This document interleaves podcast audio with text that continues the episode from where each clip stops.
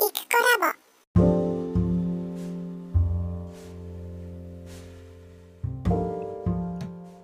こんにちは、イクコラボです。えっと、今日はまだ金曜日なんですけど、時刻的には1時、もうじき2時かな？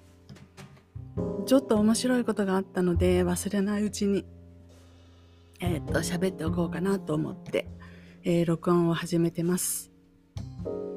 えっと、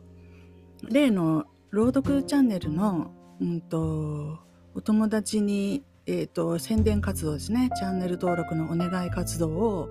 今しているんですけれども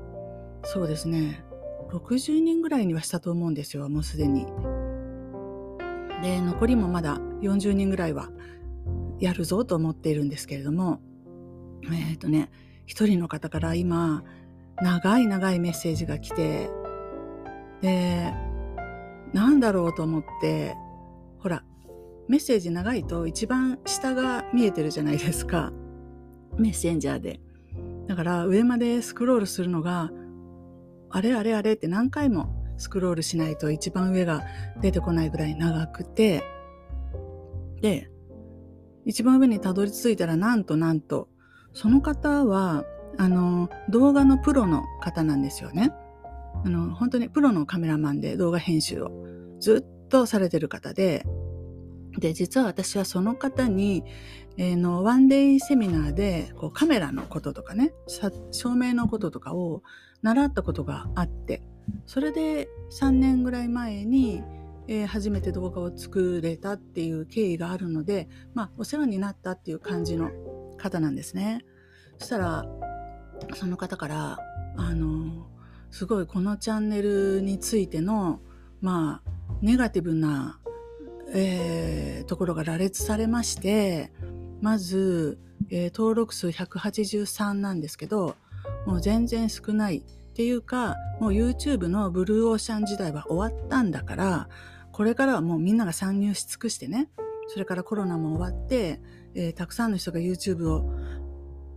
見るっていう状況も終わったし、今から参入しても絶対、あの、成功しないと。それから動画なんか作ってお金儲けをする時代は終わったと。で、あなたのチャンネルはまず183人しかいなくて全然少ない。で、内容も退屈？平凡？内容も平凡すぎる。で、これはうまくいかない。って書いてあるんですよ。で、おおめちゃディスられたと思って、私も、あの、言ってることは間違ってないと思うんで、こうぐさぐさ刺さりつつですね、どうしてこんなことを書くのかななんだこの長い文章はと思ったら、その後に、えーつきましては、私が、えーと、そういう自己啓発というか、スピ系の、えーサロンをね、やっているので、これにあなたも入会しませんかと。これに入会したらば、そういった苦労をしなくても、あの、自動的にうまくいくような、そういうことをやっている私たちの仲間は今一生懸命、あの、なんていうんですか、えー各自そうすごくうまくいっているみたいな話がバーッと。で結局はあのサロンの勧誘っていうお返事だったんです。でもうねこの自分を反省するとか自分がね傷つく以前にあネタが来たみたいな感じで ああポッドキャストのネタが来たと思いましたね。こんなことってあります？あのね、内心でそういうふうに思った人はきっと、まあ、ちょっとでも YouTube のことを知っておれば、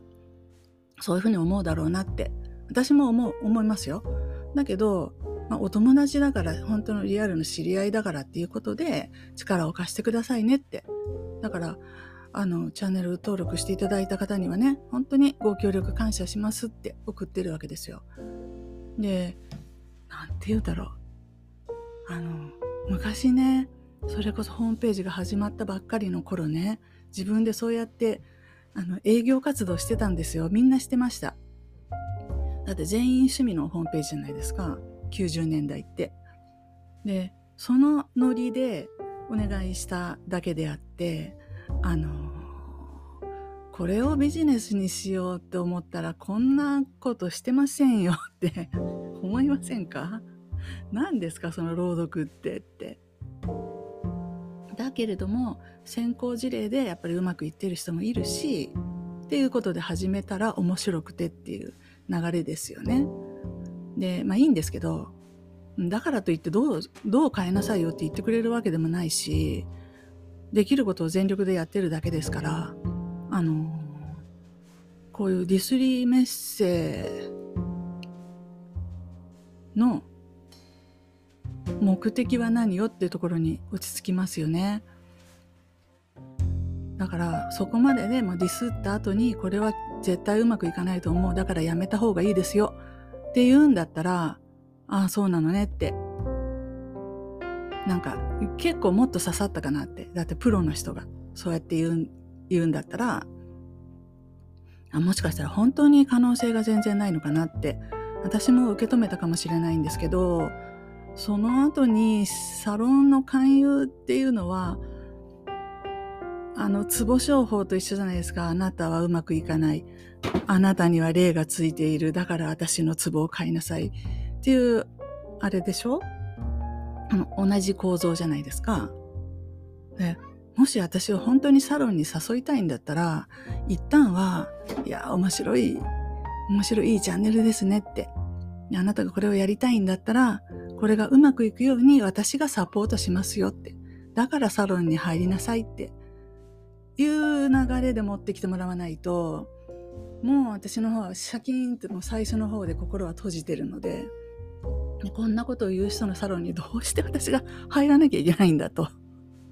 びっくりしますよ。なんか、見事なね、見事な、なんて言うんですかね。こう、あるべき姿の真裏返しっていうんですかね。真逆の、え、ー、と、対応をいただいて、当に心底びっくりしました。えー、いや、スピ系の方だっていうことは前から知っていたので、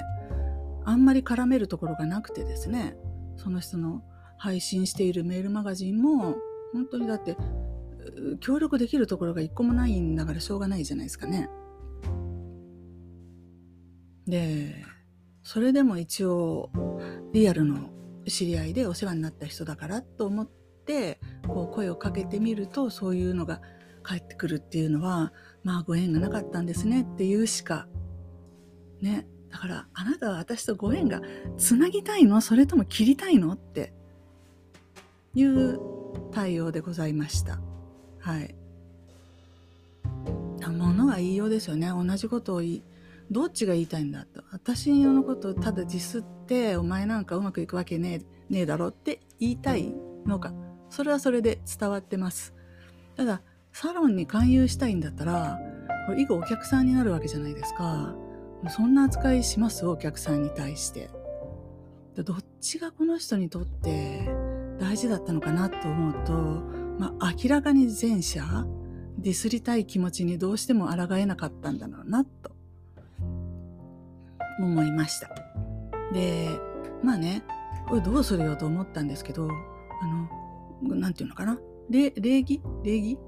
全員にちゃんと返信くれた人には、あの、お礼メールを、お礼メッセージを出してるんで、でこの方にもお礼メッセージを出して、でも、ありがとうございますと終わってもいいんだけど、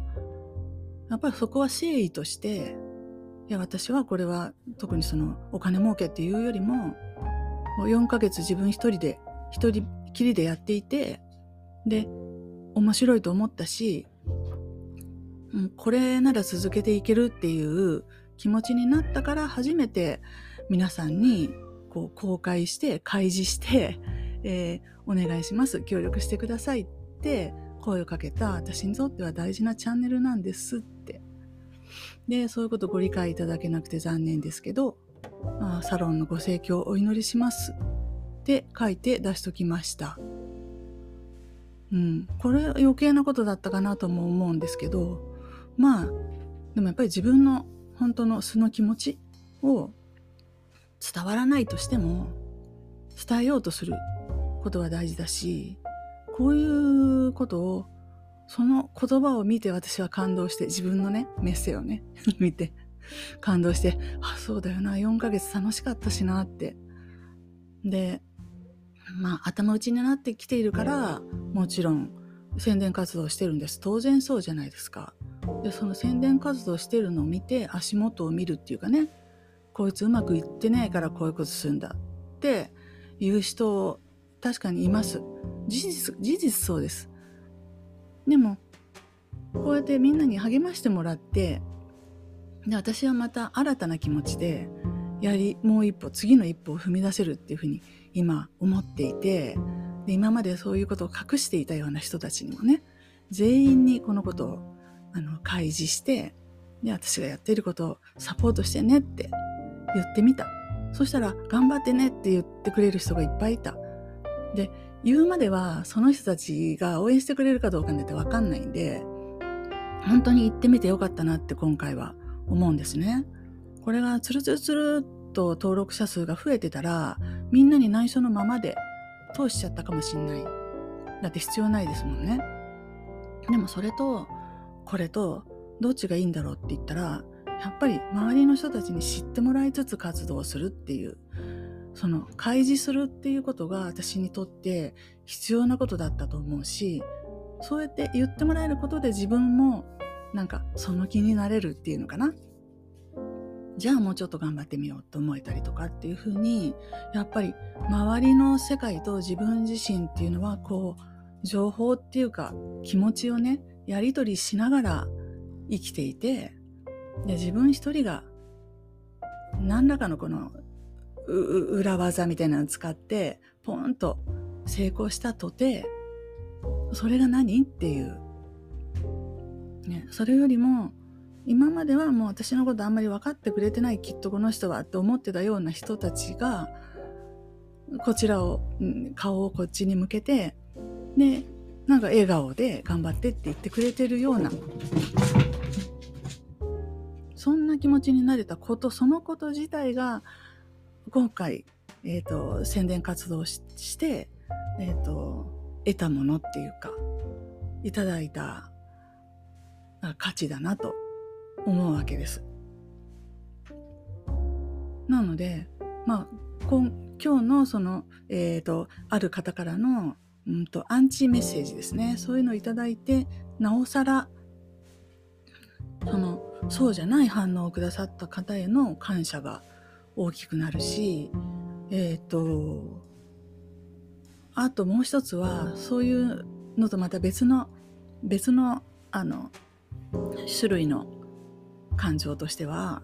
うんとねなんかね新しいこと始めようとする時絶対絶対反対する人が出るんですよ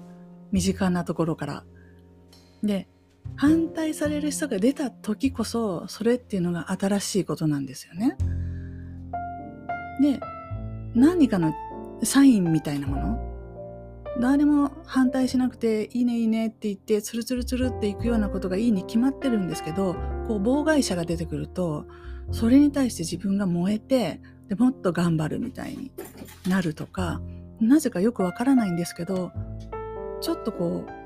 あの花開くようなことって必ず初期の段階でそういう潰しに来るやつがいるんですよね。過去の経験からかなりそれ当たると思う。なので今日のやつであこれかって思ったっていうのも一つ事実としてあります。あの嬉しいことではないけれどもでもまあ想定していたというかなどっかの誰かが反対するよなと思って、えー、やり始め。当初はこう家族の辺から何やっとるんだみたいな。そんなお金も金にもならんようなことを何やっとるんだって言われるっていうのを想定してずっと内緒でやってたんです。最初はね。でもなんか小出しにこう情報を出しても特に反対されないっぽいのであ言ってもいいのかなみたいな。で今回のようにまあそれ以外の人たちにも開示するっていう風になってますます家族に隠す意味があまりよく分かんないっていう風になってきてるんですけどそれでもやっぱりそのもう一つ向こうの層にはあのあれなんだなって、えーと、否定されるそういう層があるんだなっていうのを感じました。まあね何て言うのかなもちろんえっ、とものを見る見方としてね私も昔 SEO とかでブログのなんとかとかアフィリエイトとかやろうとしてた時あったのでその辺から見るとコンバージョンしてなんぼだろうみたいな感じですよ。だから物売れてなんぼだろうみたいな。なんでそれを思うとこう SNS 系のものってえー、っとゴールが見えづらいっていうかじゃあ登録者なんて1万人あったらいいのか10万あったらいいのかで10万の人は10万でいや100万じゃなきゃダメだとか言ってますしまあ世界で見ると英語圏だと1000万とか普通にありますよね。だからどこがどこをゴールとして自分はやっているのっていうところがないと、うん、その1000万フォロワーみたいなとこから自分を見下ろすと見えなちっちゃ見えないみたいじゃないですか。183とかいう数字が本当にゴミ粒みたいに見えてでななんだ？ゴミか？みたいに扱っちゃうんですけどでもねあのゼロから始めたチャンネルで1人目2人目3人目ってむちゃくちゃ嬉しかったんですよ。でその嬉しさのその自分の中で感じれる 少ないからこそ一人が嬉しいわけで。うん。あの、なんていうのかな、比較したら、比較にはならないですけど、そういうのを私は昔忘れていたし、えっ、ー、と、その方も今、そんなことを、こういう心の問題みたいなのね、一人一人の心の幸せみたいなことを思いやれる余裕がないんだろうなって逆に思いました。でも私はそんなこと指摘する言われがないのでそんなことは一言も書かずに終わりましたけれども。というわけでえー、っと明日は土曜日ででこの録音ができないかもしれないので今日のうちに撮っておきます。うーん明日になってこれ聞き直してん嫌だなって思ったら配信しないかもしれません。もしこれが配信されて皆さんがお聞きになったら、あ、やっぱり配信することにしたんだな。本当にこう思ったっていうことでいいのねっていうふうに捉えていただけるといいかなと思います。はい、えー、まとまらない話でしたけども、本日は以上です。